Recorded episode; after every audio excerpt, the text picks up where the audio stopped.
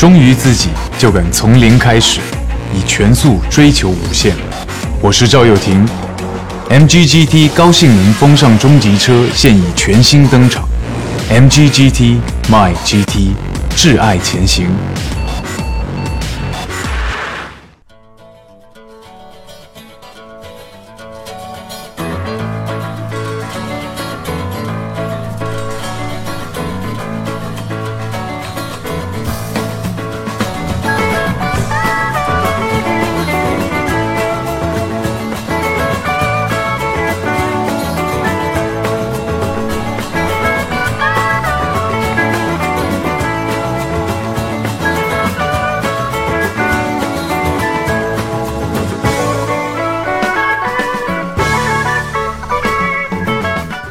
大家好，欢迎收听今天的这一期《百车全说》，我是主播三刀。这样的一个开场音乐，相信熟悉的人一定知道今天这一期要聊什么了啊！今天这一期聊的就是中国版的 Top Gear 巅峰拍档。那么为什么放到今天呢？这是第二周的星期六了啊！如果跟上一周巅峰拍档第一期播出啊，周三十一月十二号。呃，相比的话，我完全可以在前两期节目里面来聊这个话题。但是呢，因为我相信啊，这个巅峰拍档的节目一播出，有铺天盖地的评论，所以花了一周的时间，看看所有网络上的能看到的一些主流的汽车媒体，还有一些资深的评论人啊，甚至于一些像三刀这样的，就是在互联网上面，就是纯粹是因为爱好做自媒体吧，汽车自媒体的一些同行啊，一些好友，看他们是怎么评论这个节目的。结果铺天盖地，一片全是叫骂声，然后吐槽的声音。然后我自己倒是觉得，看完所有评论之后，冷静的想一想，我倒是起了一丝怜悯之心。我觉得其实这个节目真的有那么烂吗？啊，回头想想看，还其实挺有意思的。看那么多的明星出丑啊，开着车子连 P 档都没挂就下车了，然后看那么多的车子冲出赛道，然后又看到又看到了那么好玩的一些风景。然后确确实实在国内的测评当中啊，九幺八的 Spider 这样一款车，一千多万的一款车啊，能能让一个明星开着做漂移，然后做那么多精美的一些啊镜头给你去欣赏。我觉得挺好的嘛，没什么问题，对不对啊？所以很多人会把它跟英国原汁原味的 Top Gear 进行对比，然后大家可以看到，所有的评论基本上都是汽车界的所谓的什么资深评论人啊，这些人在进行一些笔杆子上面的一些吐槽吧，或者是语言上的吐槽。那么这些吐槽讲白了就是什么呢？就是大家无法想象英国的这样的一个版本。Top Gear 啊，这个大猩猩啊，小鼹鼠啊，这个龟速船长三个人啊，什么都敢说，什么都敢做。但是国内现在这个版本呢，就是明明显显的啊，就是非常生硬的广告植入，这是全中国卖的最好的一款长安福特福克斯啊。然后啊，我们用的是最豪华、最漂亮的这样的一款福特蒙迪欧和这个特斯拉进行一个比较，就是完完全全让大家觉得就是。非常长的一个广告纪录片嘛，再加上这么多的一些明星过来助阵，所以主办方讲说收视率我还是挺满意的。这个怎么可能不满意呢？这么多明星啊在一起，那么主办方还讲了说这是一档纯娱乐的节目啊，我也没想过把它做成一个专业的汽车测评。哎，这句话我倒是比较认可的。我喜欢研究一些事情。我在想，你说《非诚勿扰》这个节目拍出来，它是给找对象的人看的吗？啊，它绝对初衷肯定不是的啊。所以它是一档娱乐节目，所以它能成功，肯定里面有很多的元素的。然后我们再看啊，你说《非你莫属》这档节目是专门让找工作的人看的嘛？啊，虽然他讲是最靠谱的找工作的节目，但是明显它还是有很多因素让不找工作的，比方说我、我爸、我妈、我叔叔、我姨啊，他们都喜欢看。那么这样的一档节目出来之后，我们就要分析了。那么《非诚勿扰》《非你莫属》都会让那么多不找工作的、不找对象的人去看，那肯定有它的因素在里面嘛。花了多少钱呢？其实也没花费太大啊。这样的一个录影棚里面的节目，跟 Top Gear 来比的话，差得远的远的远啊。可能大家要喷了，说 Top Gear 是全球收看范围最广的一档节目啊。那么我们回过头来就讲 Top Gear 在国内为什么中国人就拍不出这样的一个原汁原味的节目？肯定拍不出来嘛，这小脑袋想都能想得出来，还骂他干什么呢？我就搞不懂了，根本没必要，对不对？你想想看，Top Gear 本身是 BBC 的王牌节目，BBC 就有无数很牛叉的节目，就不讲了啊。然后全世界也是收看范围最多的节目，而且拿过吉尼斯纪录啊。然后它的预算之高是难以想象的，没有哪个节目会用说 TNT 的炸药去炸一辆悍马 H 二。也没有哪个节目敢说是用这个战斗机来和汽车做比赛，没有哪个节目会用装甲车来拆房子哈，然后去借不到道奇的挑战者，就干脆买一辆啊，然后买的过程中测试的过程中还调侃这个车，然后为了测试宝马叉六的手提箱啊，飞到地球的另一端啊，去看看这个手提箱的能不能用啊。那么回过头来再看看国内的现在的 Top Gear 这一期节目拍完之后啊，还是叫它巅峰拍档比较好啊。三句话就能总结：内容过度生硬不连贯，画面剪辑混乱失重点，台词苍白无力显做作。你想想看，在中国目前的大的体制范围内啊，这样的一个啊，就是生搬硬套的，而且几乎是没有很牛叉的。娱乐节目的情况下，能做一档以汽车为媒介，能看那么多明星的一个节目，我觉得大家给点时间，让这个节目慢慢的起来，他慢慢会发现 Top Gear 的精髓在什么地方。再换句话讲，Top Gear 本身他自己也不是说一上来做就很成功的嘛。这个节目在一九七几年吧，等会儿回头我们再聊啊。七十年代的时候就已经当时是一个汽车评测节目了，后来慢慢慢慢做做不起来之后，然后一直到二零零二年才开始。然后也是这个克拉克桑这个大大猩猩开始主力想游说很多人说我们还是做吧还是做吧，然后慢慢做起来了。回头我们再来聊这个节目做起来之后为什么现在收视率那么高那么牛叉啊？然后我们就回过头来讲国内版本的这个 Top Gear。如果说啊大家都会批评啊，其实批评我觉得是中国人与生俱来的一个潜质。但是你换句话讲，如果你要想让它变成一个就跟英国版的 Top Gear 一模一样啊，原汁原味的这样的一个版本。好，这样子，我先抛个话题给你，你需要哪三个主持人出来啊？就像大猩猩这样子，什么都敢说啊，然后像 Hammond 像这个小鼹鼠一样的，什么都敢做啊，哪怕就是死都不怕啊，创造杰尼斯纪录，开那个火箭车。那如果说再找一个，就像 James May 啊，像这个。啊，龟速船长一样的，虽然看起来没什么知识含量，其实他自己也会设计很多一些小的，就给人感觉小聪明啊，一些小桥段，然后来进行一些调侃啊，甚至让那个大猩猩啊，克拉克桑，他经常不是喜欢去呃设一些小陷阱，然后去调侃其他人，然后反而是让 James May 让他来去反过来调侃这个大猩猩嘛。所以你找这三个主持人出来，我觉得在国内的整个的主持界。啊，就非常非常难啊！然后你再回过头来去在汽车界看啊，找三个说算了，我也不想要求那么高，我就找三个汽车界能推广汽车文化的啊，能站在我们车迷这个角度帮我们说的，然后再来一个什么都敢讲、什么都敢调侃的啊，胆子比较大的人来去做这档节目。哎，我的心目中还真找到三个人啊！虽然说可能我刚这样子讲，大家都已经知道我要讲谁了。首先一个四万大叔嘛，对吧？许群啊，以前名车志的主编，然后后来又是自己做 rap 驾到，然后在国内老爷车界也是非常资深，也是非常有名的。然后现在四万说车，大家好，我是四万。今天呢，我跟大家来介绍一下我身后的这一款有着百年历史的超级跑车啊！这个四万也是，这个一出来逼格就很高，而且一站出来之后那个范儿啊，那个北京人，然后又在国外留过学那种感觉就完全不一样啊！戴个白颜色的这个小眼镜啊，这个怎么看这个范儿都感觉很很有腔调啊！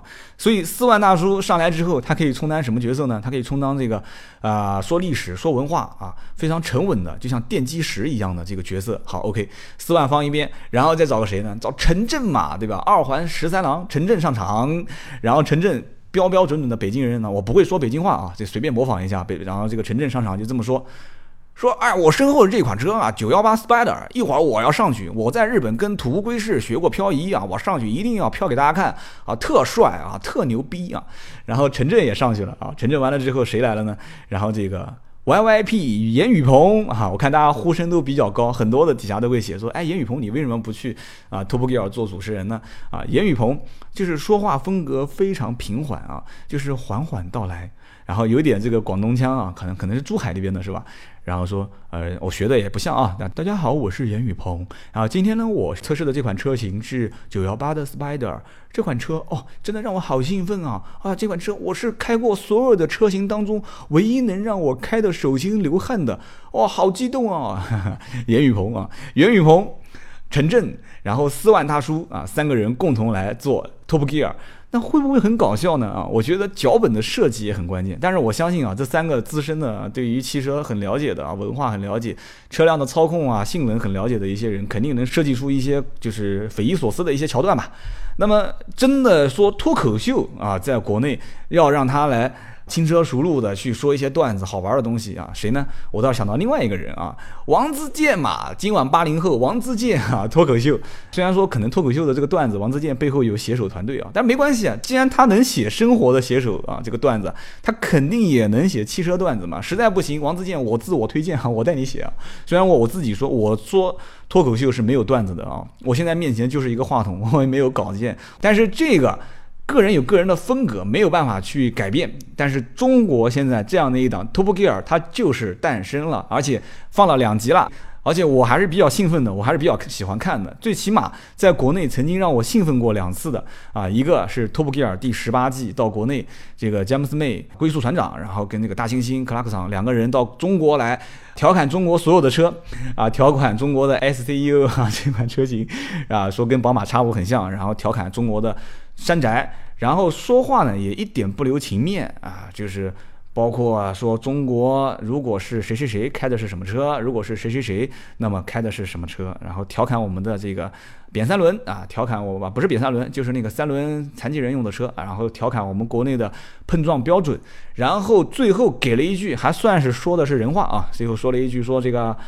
五年前在中国开的是这个车啊，他们造的是这个车。但是五年后我们看到的中国人造的是这个车，我们不敢想象将来我们会不会开上中国人造的车。但是虽然讲话的语气各方面都是非常调侃的这种感觉，就是有点不屑啊。其实他们英国人不是对中国人不屑啊，就三个英国的这个主持人，他们对哪个国家都不屑。包括他们曾经有一期调侃这个墨西哥人，也是说他们懒啊，说他们做事没有效率啊。在墨西哥那一期也是，也是。后来被很多人啊，国外的这个，甚至于两个国家之间外交都开始进行一些嗯干涉了，包括调侃中国人也是说这个花样游泳头朝地啊，说在某某某海滩啊，这个这个。其实当时也是影射了当时的一个事件嘛，海滩的这个中国劳工啊被淹没淹死的这个事件，然后包括调侃他们自己国家的这个呃卡车司机也是嘛，这个大嘴巴。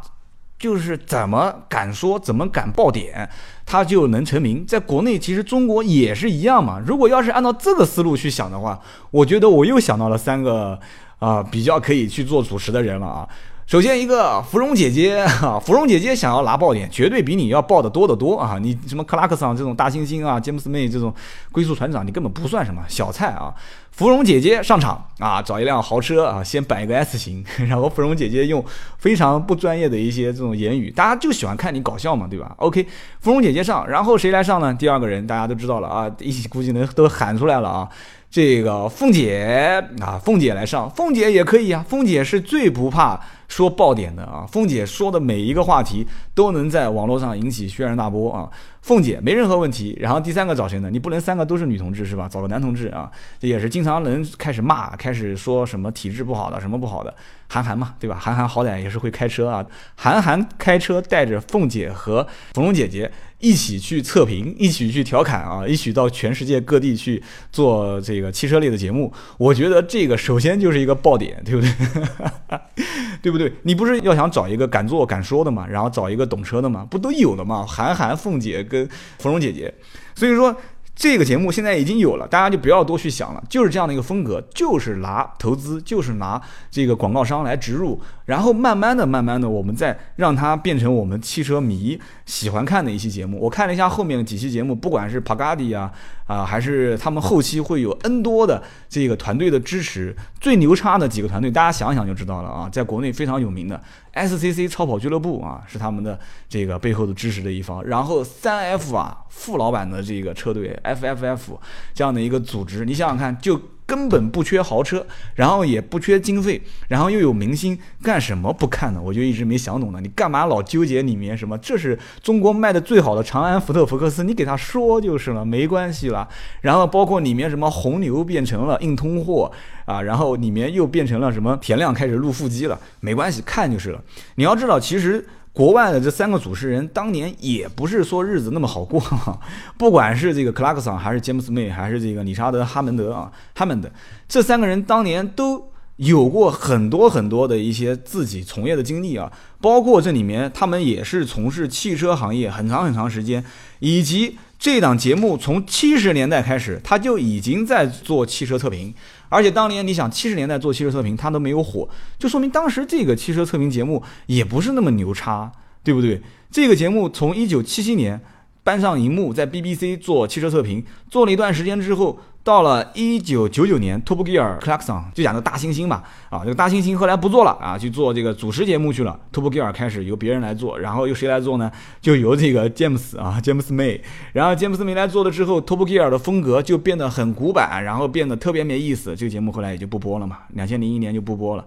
你想想看，这样一档节目也有过，就像我们刚刚讲的湖南卫视的这个最高档一样的，做完之后大家都在喷说这个节目做的差，做的垃圾，自己做的不好，也有这么一个经历啊，然后到了二零零二年，最后啊，这个哈蒙德，然后这个呃克拉克桑都来了，然后再加上中间换了一任主持人啊，James May 也到了之后，几个人就开始开始调侃，开始做，而且估计是主办方跟他讲，不差钱，咱们不差钱，你们尽管玩，尽管想什么样的点子，什么样的恶搞，尽管做，没事，我给你撑腰啊。结果撑腰撑腰就撑坏了啊！刚刚我前面提到过的这个克拉克桑就是大猩猩，讲了很多的话，引起了很多的一些投诉。但是即使是这样子被人喷，他们依然做得好。但是这个里面有一个最关键的因素，就是 Top Gear 的模式跟现在在国内的 Top Gear 的模式真的是大相径庭啊！现在国内我估计可能也是投钱的人不敢去冒险，为什么呢？因为国外的 Top Gear 的原汁原味的原版，他把版权卖给不管是美国也好、韩国也好、俄罗斯也好，他们让其他的地方去做，可以收版权啊、制作费用，这可以本身挣钱，用挣来的钱来玩自己的英国原汁原味原版的 Top Gear。那这样子的话，很多人在传言说 Top Gear 的英国版不用任何赞助，这就可以理解了嘛，对吧？人家一开始苦日子过的时候，你还当时都不知道汽车是什么玩意儿哈，现在人家开始有钱了嘛，人家七几年电台节目就开始做，然后慢慢慢慢电。电视节目开始做，然后慢慢慢慢开始做这个纯粹的啊，以搞笑娱乐的啊，你不给我车，我就自己去买一辆车把你干掉啊，然后开始调侃你这样的一个节目。那么 OK，人家现在开始挣钱了，而且不但挣的自己的钱，还拿版权制作这些来挣你的钱，然后再卖 DVD。所以有人不讲嘛，说 Clarkson 这个大猩猩的年薪是五百五十万美金，但是这个里面大概也就有不到八十万美金是从。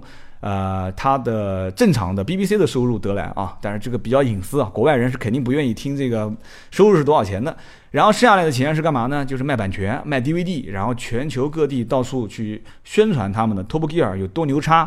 所以说 Top Gear 真真正正做好，从二零零二年到现在。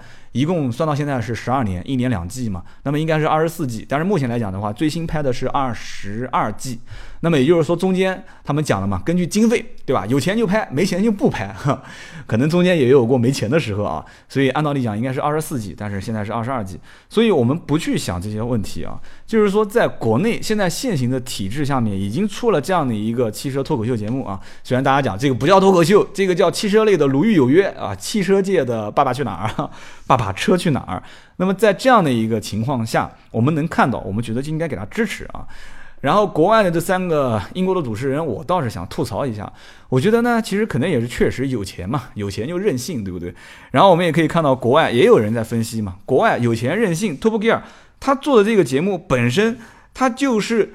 你很多东西你就做不了，你比方说他可以去用 TNT 的炸药去炸一辆悍马的 H 二对不对？然后他自己可以去买道奇的挑战者去测试。所以说，在中国，你别说中国了，就是美国、俄罗斯，包括我啊，在某个付费频道看的韩国版的 Top Gear，那个已经非常接近原汁原味的英国版的 Top Gear。但是我说实话也没有太大的兴趣去往下看啊。虽然说韩国版 Top Gear 有一期这个战斗机啊。也是想模仿国外啊，战斗机跟他们的赛车进行一个比赛，然后结果这个战斗机就给这个 白胡子老爷爷就不晓得怎么玩玩玩，结果玩坠毁了，然后所幸没有什么人员伤亡啊。这个韩国版本的 Top Gear 啊也出洋相了，大家也可以去看啊，在网上搜一搜。所以呢，我们回过头来讲中国版的 Top Gear，刚刚我也讲了，我说不管是许群来了、陈震来了，还是 VIP 来了，还是王自如来了啊，不是王自如，王自健来了啊，还是请凤姐、芙蓉姐姐、韩寒过来。中国版的 Top Gear 要想做中国特色啊，三刀最后也是说一点自己的观点啊，我觉得可以做点什么样的呢？首先不用大成本的制作，换句话讲，甚至于都根本不需要把 Top Gear 的版权引进。国外英国人他自己玩这些东西，你就给他玩去呗，对不对？首先，他英国人的这个 Top Gear 的版本里面有几个特质，你根本无法具备的。第一个。他有钱任性啊！在国内，如果一提到任何的媒体制作节目，想要有钱，你就肯定不能任性。为什么呢？你拉的这个大的赞助商，你就得帮他做广告啊，这是第一。第二一点就是这里面三个主持人的经历还是跟汽车息息相关的。然后另外，人家本身就是汽车发烧友啊，这里面很多的一些汽车的文化，包括他们讲自己的英国当地的汽车老爷车文化的时候，你要想想看，他们自身啊难以掩饰出来的这些。感情，所以他们是对于英国本土的文化和英国本土的车有无限的崇拜的这样的一个激情，而且最关键的就是这几个人是六十年代出生的，而且三个人本身都是六十年代老基友啊，不是好基友，是老基友，就是你包括你像克拉克桑跟詹姆斯妹两个人之前就是同事，然后之后一直都是关系非常好。包括哈曼德，哈曼德也是属于，你看他是后面主持的几档节目，跟汽车无关的，胆子特别大，不管做什么东西啊，极限测试啊，极限试验某个职业，这些都是哈曼德他自身具备的一些素质。这三个主持人要搬到国内，在现有的体制里面你是没有的。所以我曾经，包括我们节目里面有很多朋友啊，也跟。这个国外的很多我认识的啊，我的死党啊，就从小玩到大的一些朋友聊过，英国人身上有三气啊，讲话傲气，穿着土气，用钱小气。然后这三个人呢，就是完完全全就是这样的一个感觉啊，讲话特别傲气啊，穿着特别土气，土气就不用讲了。克拉克桑是每一年都被评为英国穿着最差的啊，穿着最差的穿着什么怎么讲来着？穿着最差的先生是吧？然后这个说话傲气不用讲，三个人实际上虽然克拉克桑大猩猩，呃是。他是明傲，就像我们讲，这个人是明骚，那个人是暗骚。他是明傲，然后这个这个汉曼德跟詹姆斯，然后这两个人呢，詹姆斯梅是暗傲，就是其实骨子里面是非常傲的，但是说话呢还相对比较谦虚一点点。所以这样的一档节目，我是我的观点啊，国内有了，我还是非常挺他，我也想看，但是我是主张自己国内可以完完全全打造一个版本啊。你比方说打造一个版本成本也比较低，然后就是老百姓的草根的啊说车。现在国内的这个版本应该是回到当时七十年代或者是九十年代国外的这些，就怎么把测评车辆的这个节目做得更加的生动，更加的有一点点的娱乐化，然后让老百姓普及一些知识，最起码的普及知识的这个节目，我相信。肯定很多人会去看，因为中国老百姓选车对于这种信息不对称太需要，太需要一档节目来给大家普及了。这种普及知识的汽车类的节目。绝对绝对有市场，三刀非常看好。